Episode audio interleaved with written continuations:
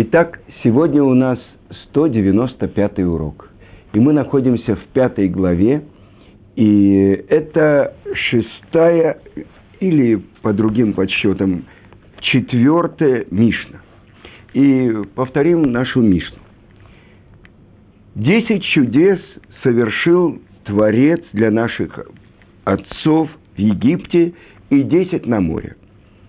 Десять казней привел всесильный э, над египтянами в Египте и десять на море. Десятью испытаниям подвергали наши отцы Творца в пустыне, как сказано, и испытывали меня десять раз и не слышали моего голоса.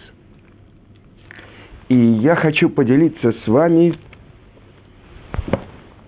открытием Гаона нашего поколения Равмойши Шапира. И он задает очень серьезный вопрос.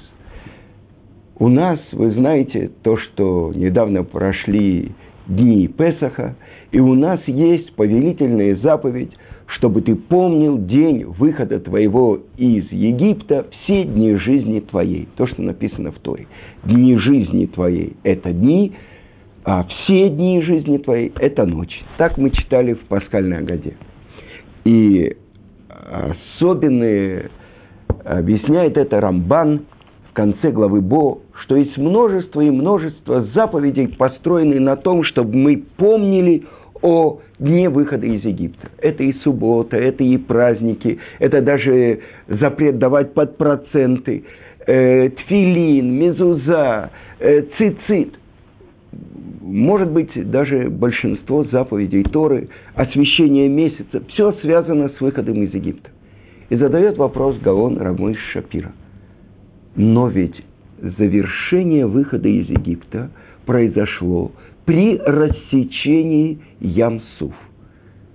Почему же у нас нет ни одной заповеди о том, что мы должны вспоминать о рассечении моря? Вот Мишна впрямую говорит, 10 ударов получили египтяне в Египте, 10 на море, 10 чудес сделал нам Творец в Египте и 10 на море.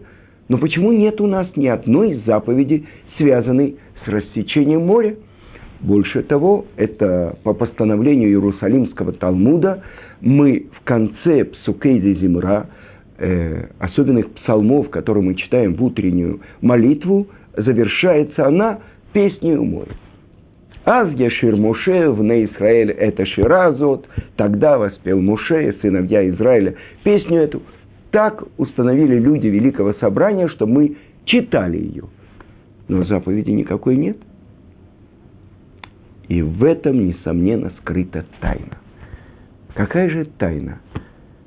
Скрыта в том, что, казалось бы, завершение выхода из Египта, избавление, окончательное избавление – евреев из Египта. Ведь после этого сказано, и поверили в Творца и в Муше, его пророка, его раба. И объясняет это Гаон Рамыши Шапира. Почему во второй день творения не сказано, как в первый, третий, четвертый, пятый, шестой и седьмой день, и увидел Творец все, что сотворено, и вот хорошо – во второй день не написано китов, а в третий день написано дважды китов.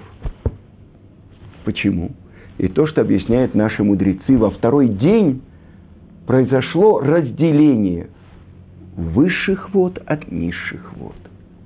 Во второй день было сотворено то, что называется махлокет, спор – объясняют, сотворен Ган-Эден и Геном, э, сотворены ангелы и силы нечистоты, как бы плюс и минус. Но что это такое? Были рассечены, была сотворена ракия, небосвод, который отделил высшие воды от низших вод. И что это такое высшие воды? Это источник воздействия, источник благоденствия, благословение, которое идет с неба на землю. А что же такое низшие воды? Это самые, самые низшие, то, что есть на земле. И Мидраш говорит так. воззвали к Творцу низшие воды и сказали, почему нас отделили от престола славы Творца. Мы же были рядом, и вдруг мы оказались внизу. И утешил Творец эти воды тем, что в праздник Суккот мы возливаем воды на жертвенник. Особенное возливание, приношение из особенного источника шилоха берется эта вода и возливают. И второе, э, самая глубина вод, то, что когда выпаривается вода, остается соль. Сказано, ни одна жертва не возносится на жертвенник без того, что она должна быть просолена. Это было утешение. Но почему же в третий день сказано дважды китов? Потому что в третий день было завершено то, что начато было во второй день. То есть вода обрела границы, низшая вода. И то, что сказано в Торе, и собрал Творец всю воду, которая была под небесами в одно место, и показалась суша.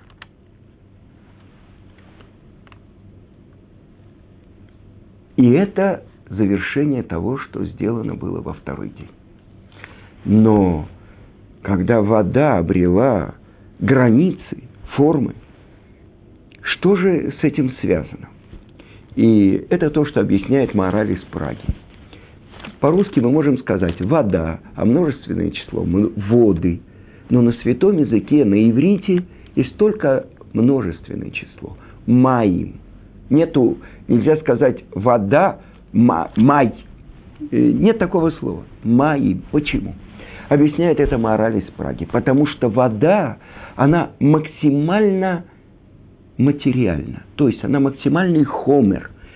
И она не хочет получить форму. Что значит?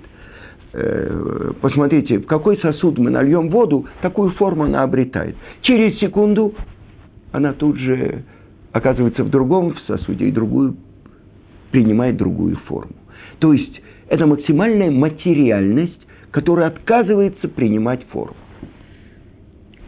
И параллель с Египтом. Так написано у пророка Ихескеля. Зермат хамурим, зерматам, псар, хамур, псар хамурим псарам, зермат сусим, зерматам. Плоть ослиная, их плоть, семя лошадиное, их семя. То есть Египет, то, что в наших святых книгах Мицраим называется Мейцар Ям, теснины моря – значит, египтяне сразу сравниваются с ослами. А на иврите осел – это хамор, а материя – это хомер. Почему же египтяне? То есть, как бы полная противоположность кому? Народу Израиля. Так что же это такое? То есть, это материальность. Осел, можно на него э, нагрузить поклажу, можно на нем ехать, можно его запрячь, он будет... То есть, он готов к любой деятельности. Э, с другой стороны, упрямый, как осел. То есть, это материальность, которая не хочет обрести форму. И это египтяне. Потому что главное их устремление получать удовольствие, хватать. Как это так было, что когда последняя казнь обрушивается на Египет, в одном доме могли погибнуть 10 первенцев. У той же самой мамы могло быть от 10 молодых человек первенец. Вы понимаете, насколько развратное место было Египет. Что это значит? Отказ получить форму. Только получить наслаждение. Мгновенная форма и сбрасывание формы. Так это Египет. И это материальность. С другой стороны, когда Творец нас выводит, эти десять казней, которые обрушиваются на Египет, это были курсы лечения для евреев. Для чего? За заслуги наших працев. Творец выводит нас. Но что мы должны сделать? Мы должны восстановить тот союз, который установил с Творцом первый еврей в мире, Авраам. А что же за союз? Это то, что Авраам. Не было у него учителя, не было того, кто бы ему сообщил об этом. Но это то, что беспокоило его днем и ночью, и он искал ответ на свой вопрос. Как это возможно? Этот весь мир находится в гармонии без того, чтобы кто-то им управлял. И он открыл Творца. И это то, что мы с вами учили. Десять поколений было от первого человека Адама до Ноха. И все они приходили и гневили Творца. И Творец должен был обрушить на них потоп. Десять поколений было от Ноха до Авраама, и все они приходили и гневили Творца, пока не родился Авраам, который взял плату всех, то есть оправдал существование мира – как только он открыл, что есть первопричина всего, тот, кто управляет всем, тот, кто направляет все, тот, кто облик, обли, облекает все в форму. Мир не ничейный. Это то, что он открыл. Тут же, что он сделал? Он начал разрушать всех идолов, которые были в супермаркете у его отца. А второе, после того, как он открыл Творца. Он переходил с места на место и обучал всех людей знанию о едином Творце. И объяснял их, что их, они шли по ложному пути. А потом Творец открывается ему и дает ему заповедь. После семи заповедей, которые были у сыновей Нока, это восьмая, и это обрезание.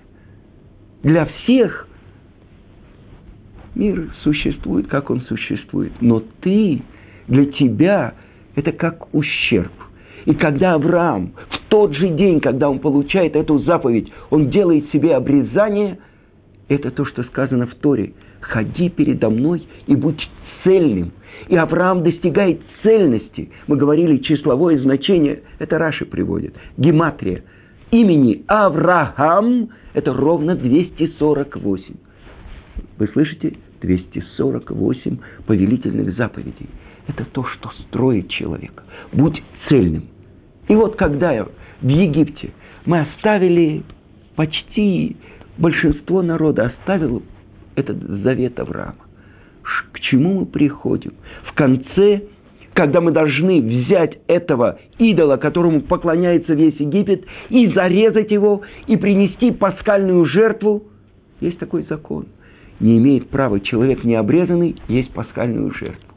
И тогда все мы делаем обрезание. И тогда мы возвращаемся к союзу Авраама. Возвращаемся к тому, кто является компаньоном Творца. И это то, что написано впрямую в Торе, говорится так. Было ли когда-то, что пришел Творец и взял свой народ из внутренностей другого народа? как будто мы там были проглочены. И в момент нашего выхода это рождение еврейского народа. Но я хочу вас спросить, то, что написано в первом Раше на Тору, ради чего был сотворен весь мир? Берешит, Бишвили решит. Ради начал был сотворен весь мир. Ради Торы и ради народа Израиля. Тогда это то, что рождается народ, который должен реализовать волю Творца в мире. И это то, что написано в Таре. «Бни Бехури Израиль». Мой сын, первенец Израиль. Отец становится отцом, когда у него рождается ребенок.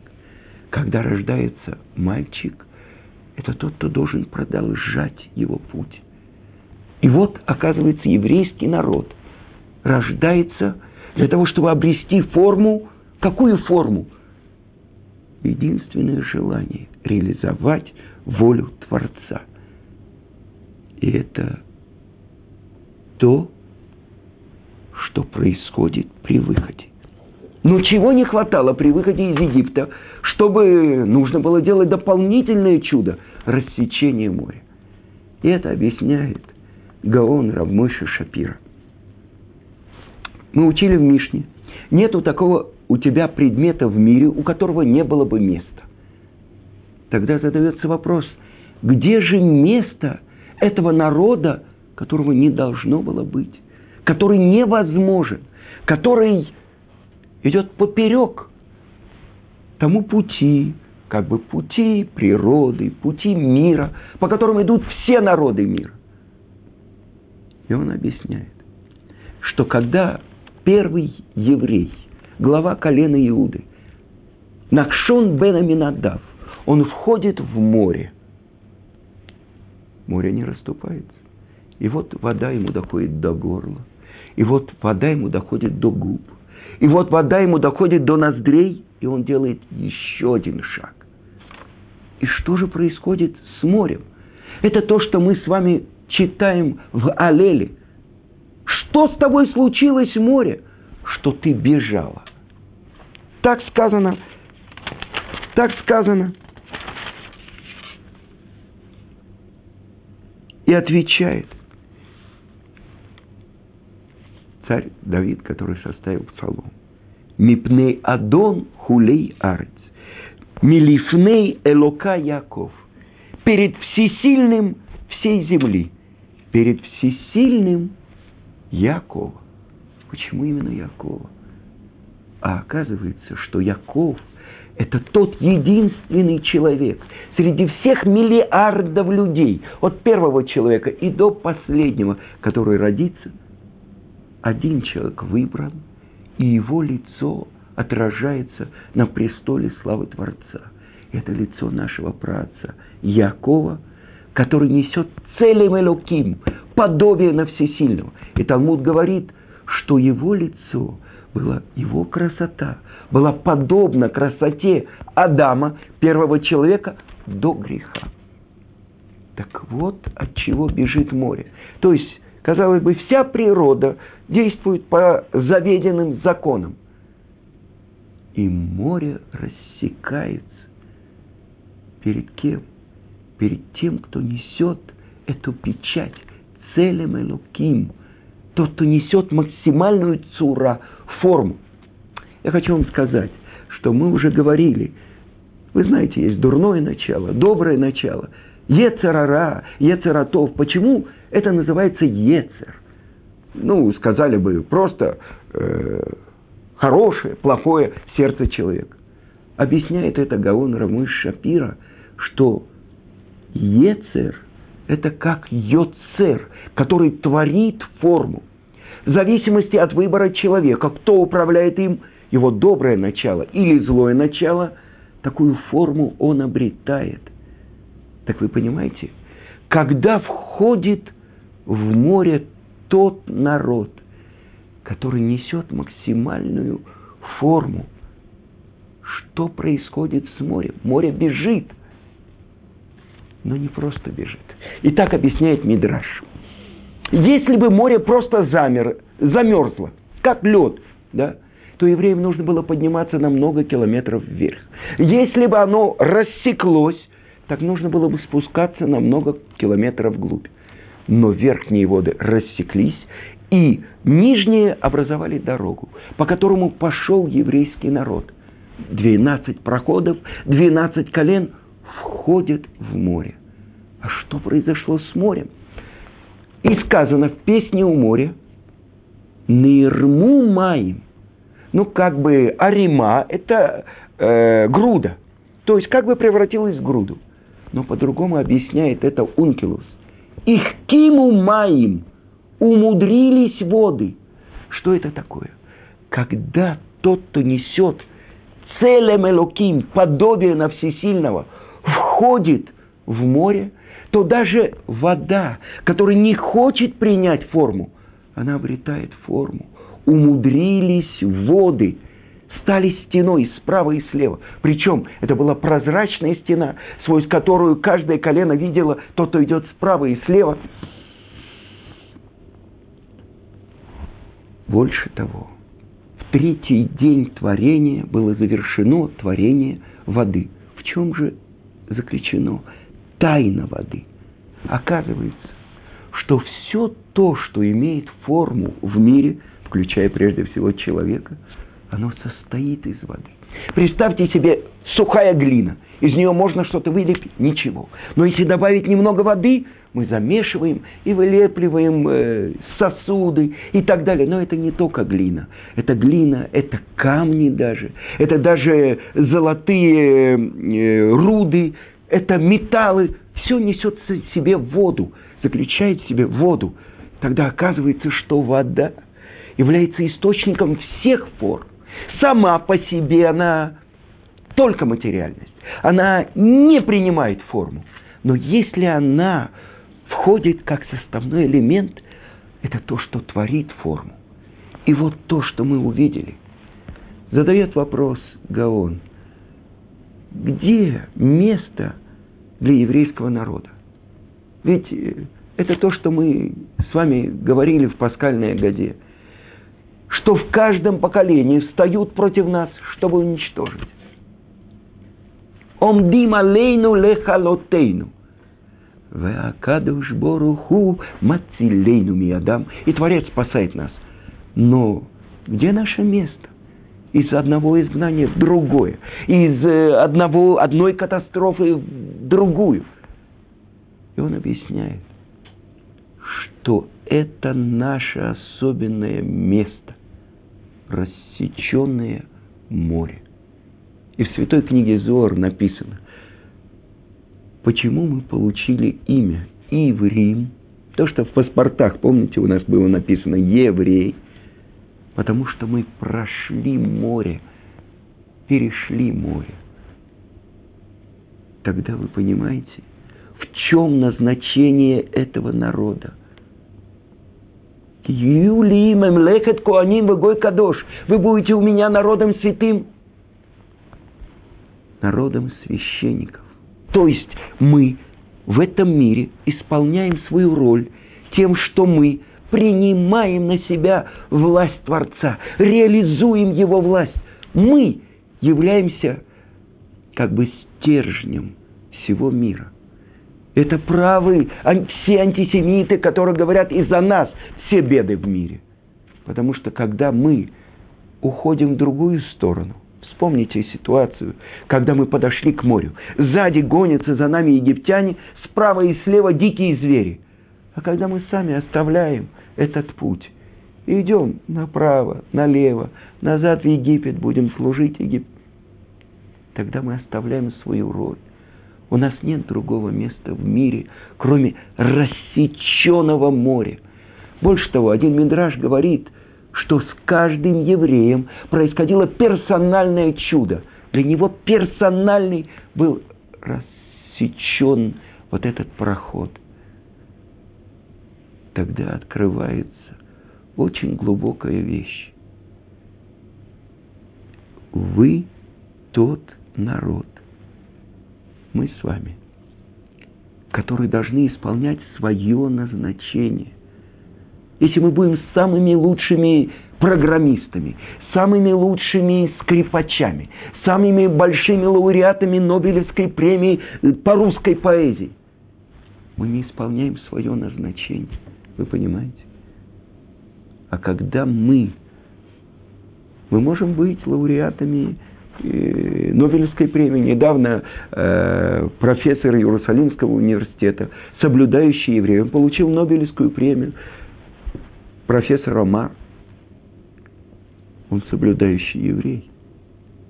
И я, конечно, понимаю, так далеко от нашего понимания, ну, кто не вздрагивает при имени Эйнштейна, Пастернака, э, я не знаю, Бродского, э, всех э, Ландау, лауреатов Нобелевской премии э, физики, в литературе и так далее. Ну, что это такое, трясти бородкой какие-то старые вот эти казалось бы, пронафталиненные э, заповеди исполнять. Но мы уже приходим к тому, что каждые восемь минут в Израиле рождается новый Бальчува. Мы возвращаемся к своему предназначению. И это тот путь, который подготовил для нас Творец. И когда мы возвращаемся на наш путь, мы открываем самое главное. То, ради чего сотворена не, небо, сотворены небо и земля. Ради народа Израиля, который реализует Тору. Вы понимаете?